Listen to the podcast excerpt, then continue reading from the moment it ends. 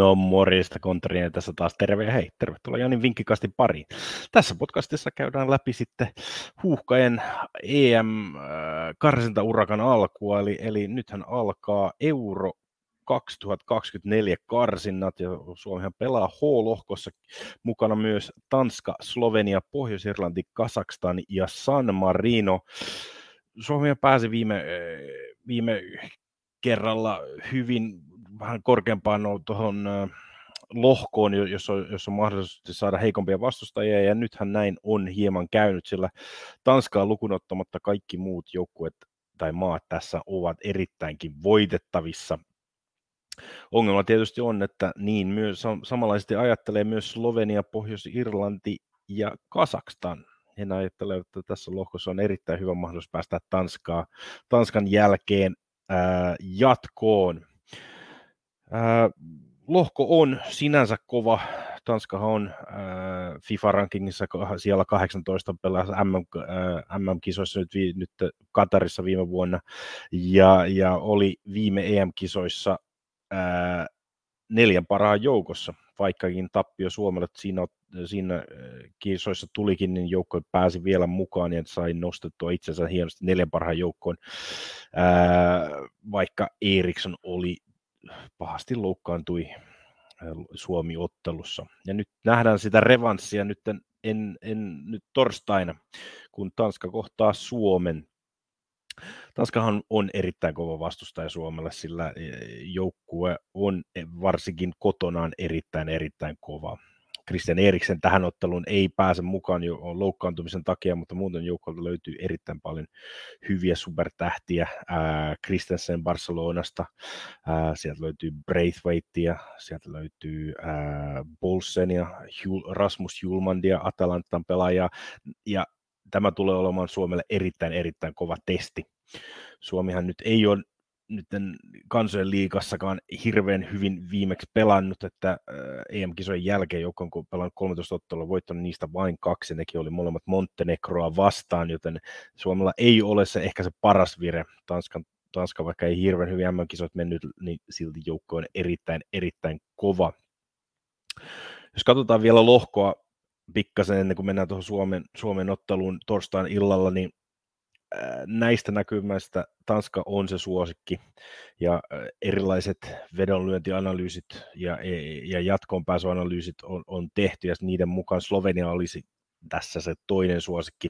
Sloveniahan on erittäin kova joukkue myöskin. Joukko oli kansojen liigassa erittäin vaikeassa lohkossa, sai 6 pistettä, mukana oli Ruotsi, Serbia ja Norja, ja joukko silti sai 6 pistettä. Sen jälkeen joukko on voittanut molemmat karsintaottelut sekä Romaniaa että Montenegroa vastaan, joten jotka vastustajat Suomi tuntee erittäin hyvin, jotka kohtasi konsolin liigassa ja ei välttämättä pelannut ihan yhtä hyvin. Joukkueelta löytyy erittäin hyvä maalivahti, Jan Oblak, joka on päässyt Atlético Madridissa taas sille vanhalle tasolleen. Ja sieltä löytyy myös kärkipelaaja 19-vuotias Benjamin Sesko, joka pelaa RB Leipzigissä, joka tulee olemaan yksi parhaimpia maalintekijöitä varmaan tässä lohkossa. Joten kova vastus on Suomelle siinä tulossa, ja Slovenia on erittäin nousussa maissa rankingissa, ja sen takia monetkin näkevät Slovenian tämän kakkosuosikin tähän lohkoon. Suomihan on kolmosuosikin tässä lohkossa, ja ei nähdä, että Slovenian varten ei olisi hirveästi eroja. Kasakstan sen sijaan nähdään nelossuosikkina tässä lohkossa, ja maa pelasi viimeksi erittäin hyvin kansojen liigassa ja nousi jopa B-lohkoon, joka on sama lohko, jossa Slovenia ja Suomikin pelaavat. Maa voitti muun muassa Slovakian 0-1, joten hyvillä esityksillä joukkokin on päässyt tähän mukaan.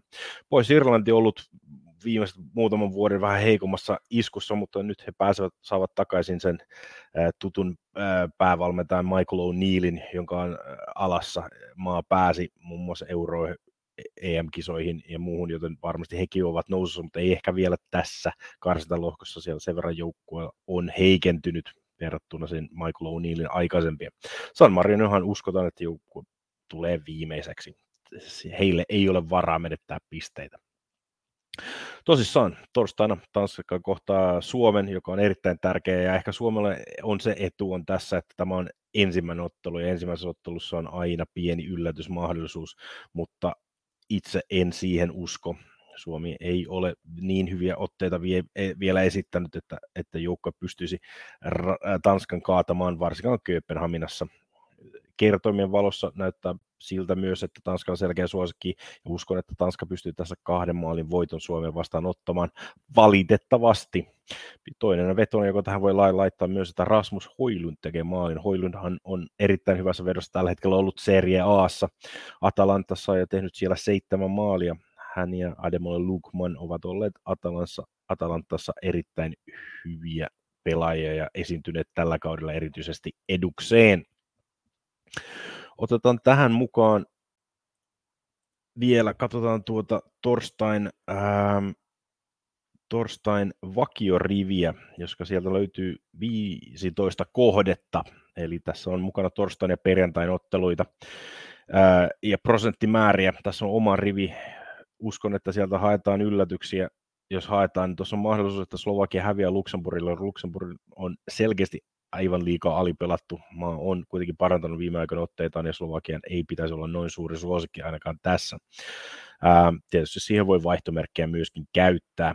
Muita mahdollisia pieniä yllätyksiä on erittäin paljon. Tasureista haetaan Bosnia, Islanti. Islantihan pelasi viime karsinoissa monta tasapeliä, joten siihen verrattuna 27% Bosnia vastaan ei ole liikaa ainakaan. Bulgaria Montenegrosta tasuria, Ruotsi Belgiasta myös tasuria, sillä Belgian otteesta ei tiedetä, mitä sieltä tulee. Joukkohan on juurikin vaihtanut valmentajaansa, joten ei tiedetä, miten Belgia lähtee ottelun mukaan. Voi hyvinkin, että saavat hurmoksen, ja sitä kautta tulee myös voitto Ruotsista, jonka viimeaikaiset esitykset eivät myöskään ole ollut ainakaan noususuhteisia. Ruotsihan tietysti tulee Zlatan mukaan tähän otteluun, joten se voi olla aina mielenkiintoista nähdä, miten siinä käy. Nostetaan vielä tästä ylös, että lauantaina pelataan erittäin, voiko sanoa historiallisesti jännittävä ottelu tai mahdollisesti latautunut ottelu, kun Armenia kohtaa Turkin. Nämä maathan ovat tunnetusti olleet sodassa aika kauankin. Ja löytyy aika paljon sitä yli 100 vuoden takaa kuitenkin isoja historiallisia juttuja, joista toivottavasti ei tule liikaa jännitteitä tähän peliin. Muistakahan muuten käydä katsomassa veikkausbonukset.comista. Sieltä löytyy lisää vihjeitä useampaankin näihin karstan lähden otteluihin, joten niistä päästään nauttimaan myös silloin. Mutta ei minulla muuta kuin, että nautinnollista EM-karsinta viikkoa tälle ja ensi viikolla. Katsotaan sitten, milloin palataan seuraavalla kerralla.